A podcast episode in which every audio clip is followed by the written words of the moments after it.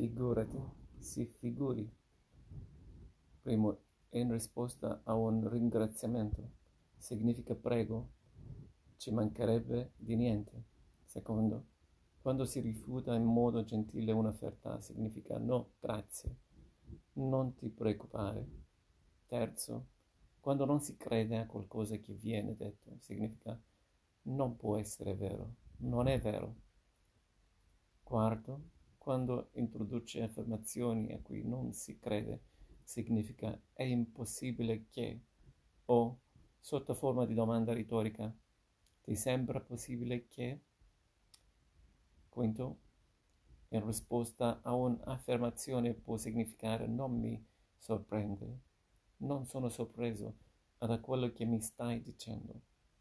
Sesto, quando unisce due frasi può assumere il significato di pensa o di tantomeno.